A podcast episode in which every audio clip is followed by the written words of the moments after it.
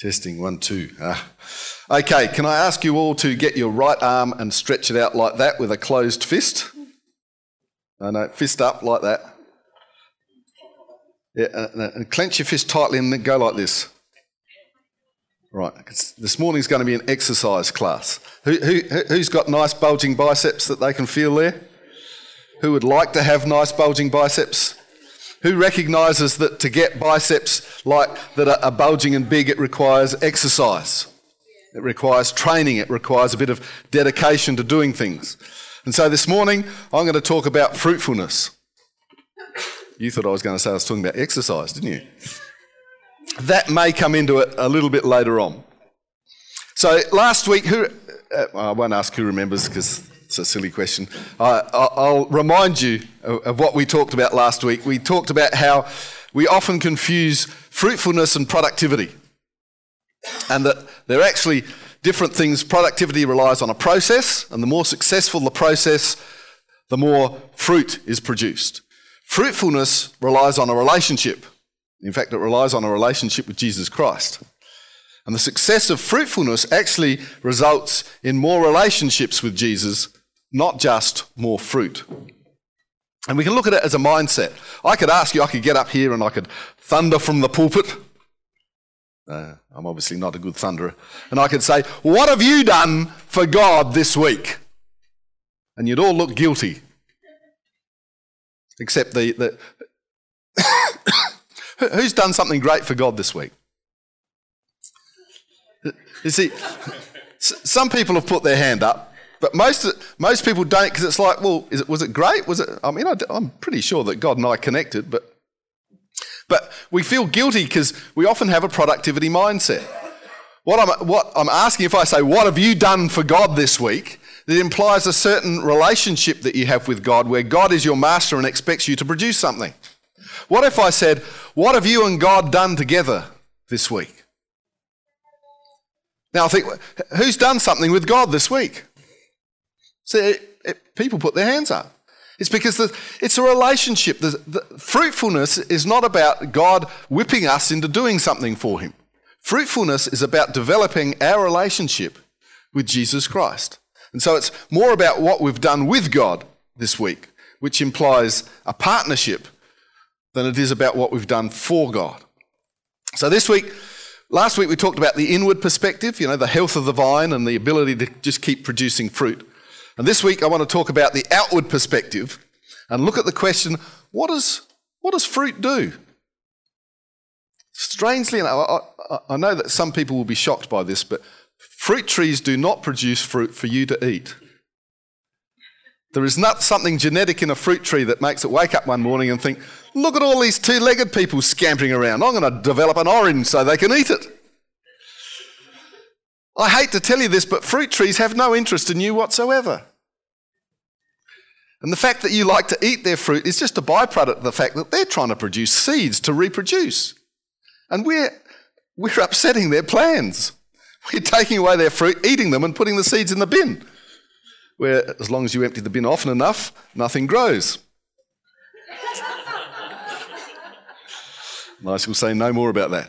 So I want you to visualize it. the reason we did the, uh, the bicep curl in the beginning was I, I want you to visualize fruitfulness slightly differently this morning.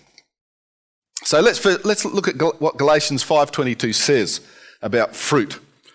Uh, we showed this last week. So we've got, it's interesting, it says, but the Holy Spirit produces this kind of fruit in our lives love, joy, peace, patience, kindness, goodness, faithfulness, gentleness, and self control. There is no law against these things. So, the first point we should notice about that is who produces the fruit?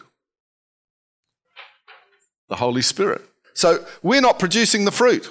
So, take a deep breath, let it out, relax. You don't have to produce the fruit. The Holy Spirit is producing the fruit. So, ultimately, it's about our relationship because remember John 5 5 in the message version says, I am the vine, you are the branches. When you're joined with me and I with you, the relationship intimate and organic, the harvest is sure to be abundant. Separated, you can't produce a thing. Now, the uh, second important point is notice if we go back one, it says, produces this kind of fruit. It doesn't say these kind of fruits. So, all of those bundled together are a fruit. We talk about the fruits of the Spirit, but it actually talks about the fruit of the Spirit. The reason that that's important is because there's a unity. It's not a question of picking up one of those and saying, Look, I'm pretty good. I've got the joy of the Spirit down pat. I am really good at that. You should all be jealous. I am happy. And you're all saying, You're just happy because you're a grandparent for the first time. It'll wear off. Um, and it's, it's not about looking at those and thinking, well, yeah, I'm doing pretty good in the joy stakes and, and, and I'm uh, okay at the kindness, perhaps so much, not so much the patience.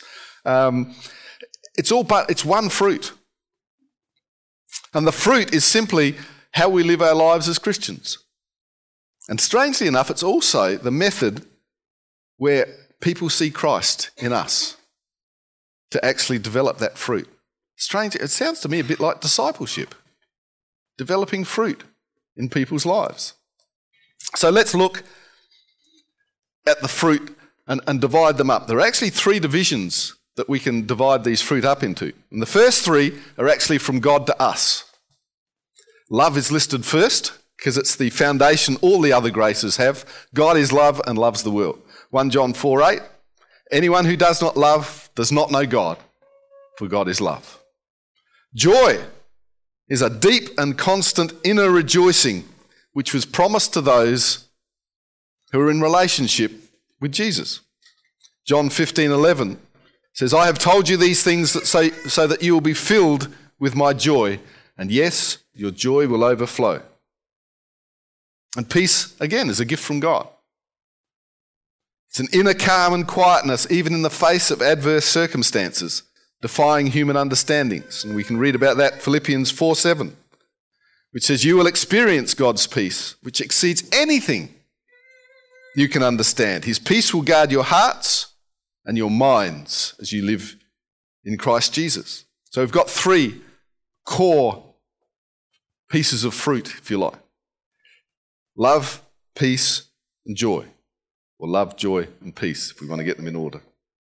So the second three are actually fruit that comes from us to others. And this is where the, the, the idea of exercise is important because these three fruit, if they come out from us and they're not supported by the core fruit that God has put into us, we'll fail.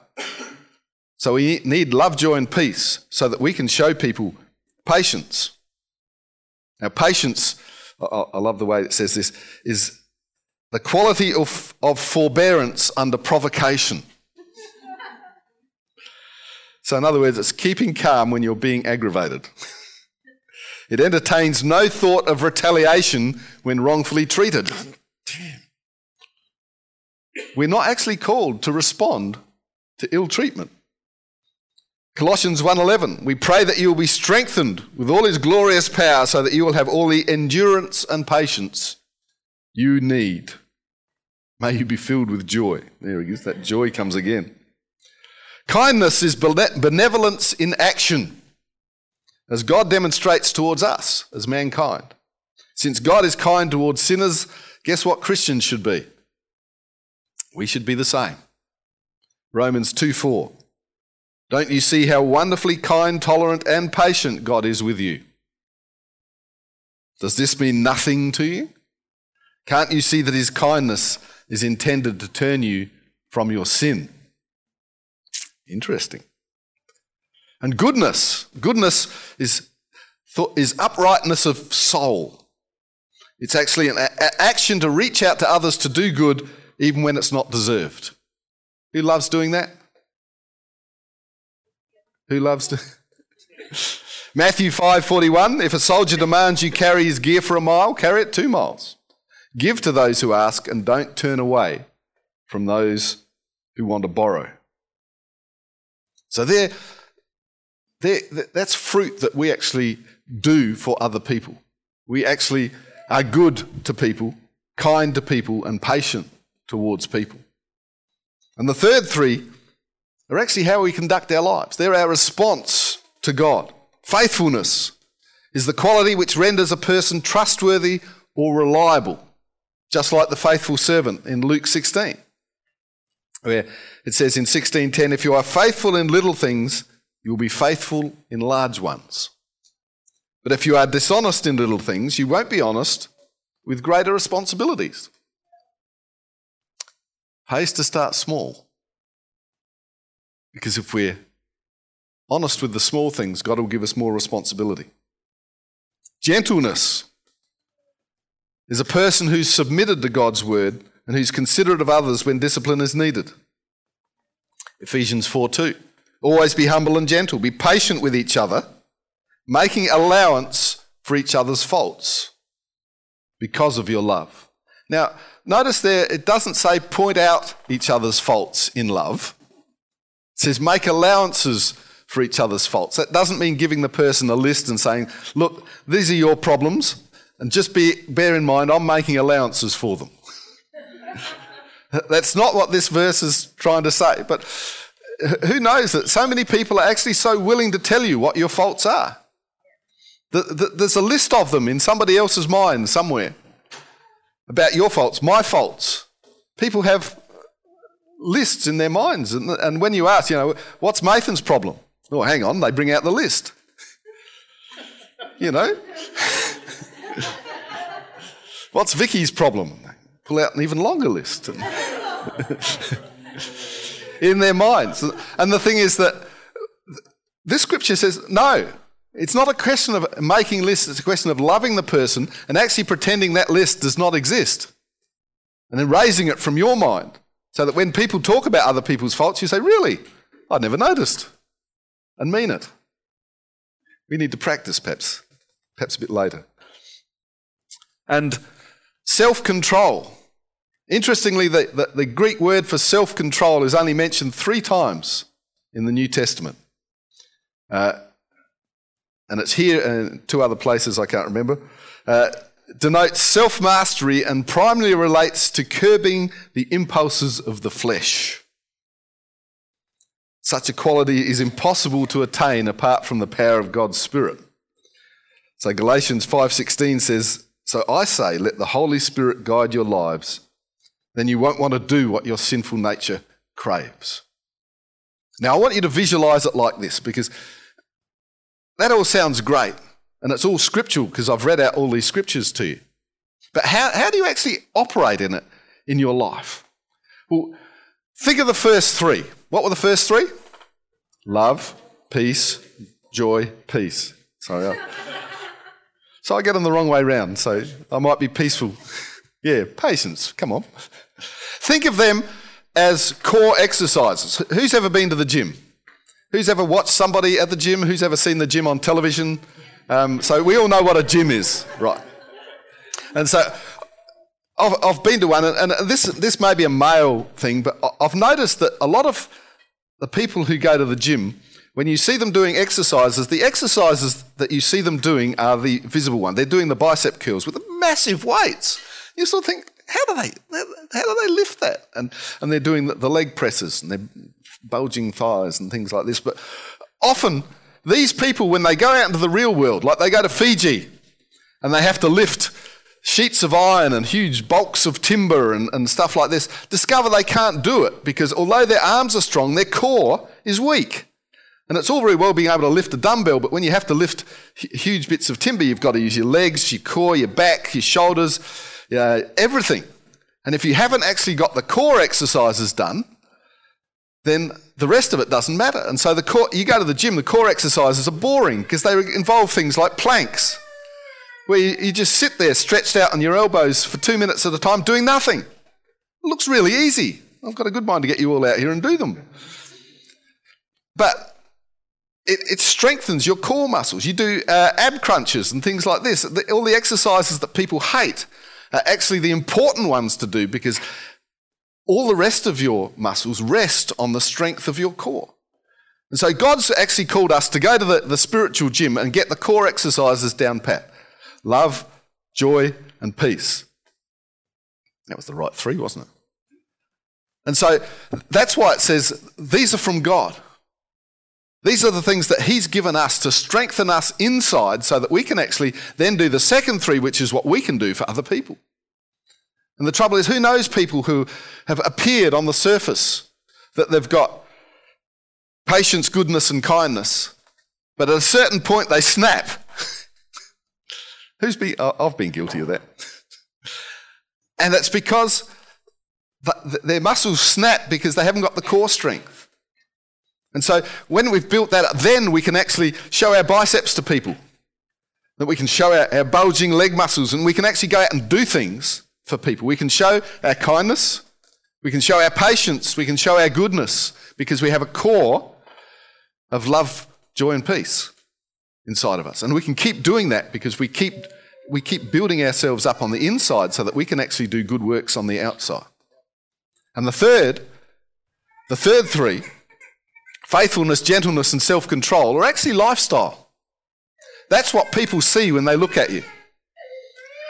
Who knows that more often than not, people who, have been to the gym, who have developed a healthy lifestyle, they don't, act, they don't actually walk up to you and say, Whoa, Nathan, look at those biceps. Because they're hidden under his shirt. So they can't see them. Oh, those thighs, whoa, magnificent. They walk, they walk up to you and say, Nathan, you look different. You changed your hair. Um, you, are not wearing glasses. Uh, and they, look for things. You, are you different. Your colour. You look. You look happy. There's, there's, there's something different about you. They can't pinpoint it, but they can see that there's a health that is coming from the inside that is operating on the outside, and they look at you and say, yeah, "You're looking really good."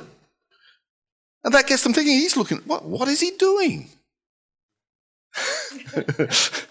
and that, that's where the, the, the self control comes in. That's where the, the last three, which I'll have to get to my notes for because I've forgotten again faithfulness, gentleness, self control, are part of our lifestyle. They're the things that enable us to walk through life and people say, I want what they've got. There's something in them that's different. There's that inner glow that people see and they think, something's going well with them. I want, I want to have what they've got. But it's like an exercise regime. It built, you don't get that glow and that lifestyle just from doing bicep curls. You've actually got to have the whole package. That's why it says the Holy Spirit brings it to you and it is a fruit. There might be nine of them, but altogether they make the one fruit of the Spirit. And we're called not to just have one or two of them, we're called to be the complete package. And so, if we want to break down, how, how are we going to conduct our lives? How, how do these fruit of the Spirit work in our lives? What do we have to do to be fruitful? Become a gym instructor of the spiritual sort. We actually have to get our core strength happening. We have to work on our love, joy, and peace, which is our connects, they come from God. So if you're going to get more love, more joy, more peace, who do you have to go to? To God. We have to develop our relationship with Jesus to get those things happening in our lives. And then the next thing we have to do is listen to God because He, he sends us out to do things for others. He sends us out to show them our goodness, our kindness, our patience. So we have to connect with God, we have to listen to God, then we have to do what we're called to do. We have to show that our lifestyle actually contains faithfulness, gentleness, and self control. We're on a journey. We have to get our core strength happening. We have to build our muscles on that framework that our core strength has got. And then we need to live like we believe in our relationship with Jesus Christ. Simples. Don't you love faith? It's actually not as hard as we think if we can break it down and do what God has called us to do.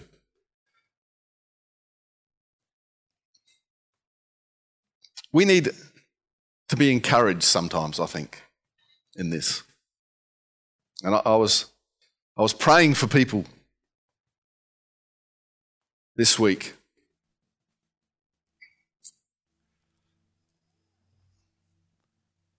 I don't want I don't want to give people the impression that I pray, pray for people who think that this person needs something, so I'm going to pray for them because they need it.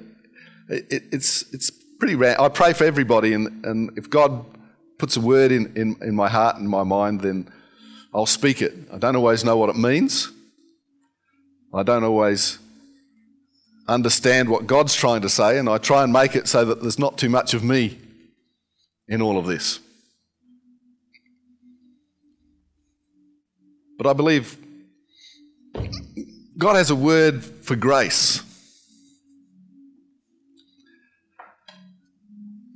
And he, he just wants to encourage you that what you do is actually important to Him.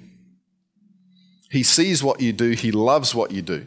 He says, You like to be a little in the background, but He says He has different plans. You're going to be a superstar. Glad you guys are here. Because God gave me a word for you. I talked last week about the fact that the great thing about fruitfulness is that imply it, we're connected to a vine, and all living things go through seasons.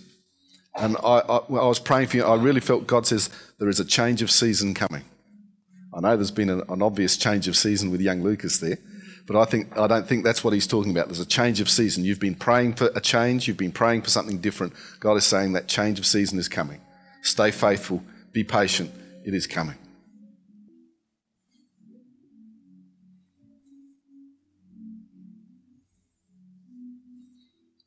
Cody. He says,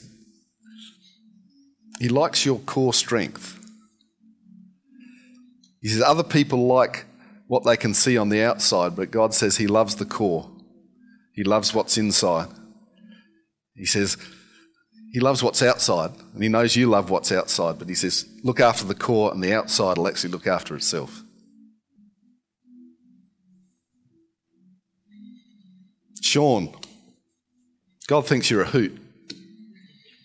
God loves the enthusiasm and the, the interest that you show. He says that there's a spirit inside of you of excitement and joy. He says people are going to, that's going to come out. People are going to love that. Ethan, hi. No, that's not, that's what God says. he knows your spirit, He knows your heart. He says, it's all, all that matters says, when he says hi, say hi back.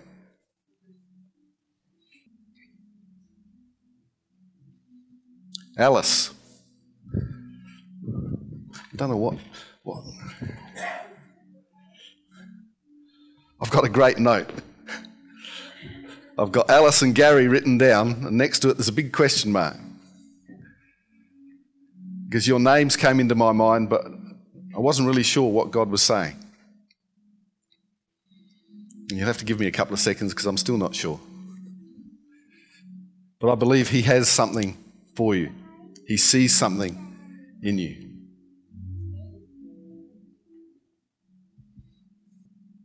Actually, uh, He wants to break something, and it's fear. He wants to tell you that He has faith in your strength and your ability. He has faith that your dreams and desires are aligned with His. And He says to you and to Gary, He says, step out, leave fear behind, believe in what you're doing, because He does. You have made your decision, you have made your choice. Don't fear that somebody will take that away.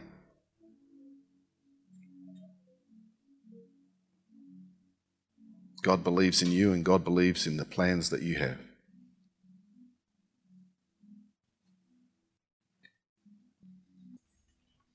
I really feel there's a, there's a gentleness of spirit here this morning. I just want, if you've, if you're unwell at the moment, if you've got, if you're sore or hurting, or you, you've got a cold, hay fever, whatever it is that is afflicting you, I just want you to put your mind on that right now. If it's something physical that's not embarrassing, just put your hand on it. And start believing that God's healing power is flowing this morning through your body.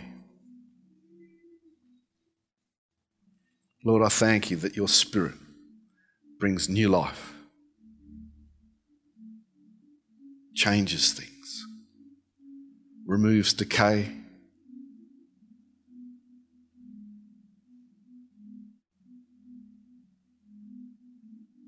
Thank you, Lord. Bring healing to this place. Holy God.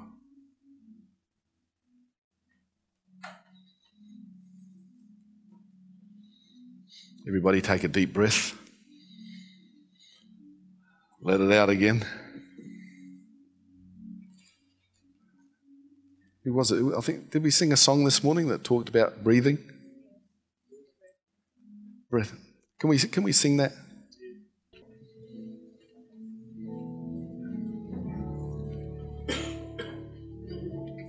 Let's just keep that atmosphere of worship going.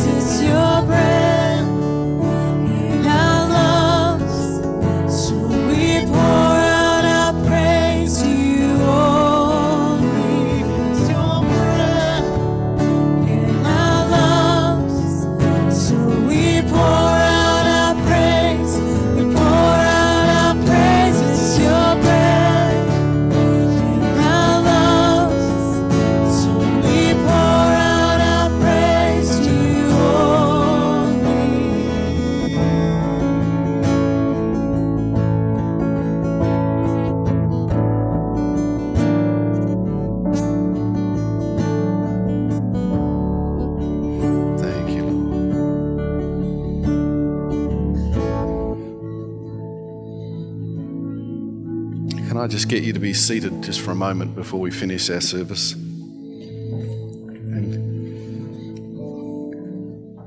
I want to issue an invitation that we make every Sunday. That if you don't know our Lord Jesus Christ, that He wants to have a relationship with you. And although it's a decision that we make. He wants to encourage us to actually make that decision. We have free will to actually decide to follow Jesus or not to follow Jesus. But all He requires to start that journey is a signal of assent, a declaration that we actually do want to follow Him. And the way we do that here is that in a moment, I'm going to ask everyone to close their eyes. And if you have never given your life to Jesus Christ, or you have in the past but believe that you're not walking as a child of God, while nobody's looking around, I'm going to ask you to raise your hand so that I can see it. And I'll acknowledge that hand. And after that, we're all going to stand together and pray a prayer to invite Jesus into your heart, which will begin a walk with Him which will develop and mature as your connection with Jesus matures as well.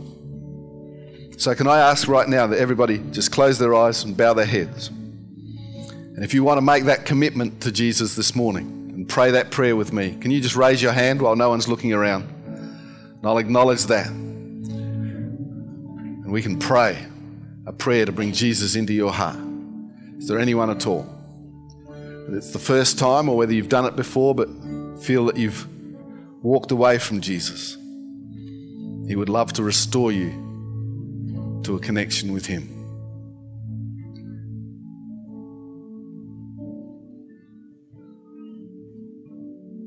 Okay, can you open your eyes? Let's stand again. Let's continue that song just for a couple of times through.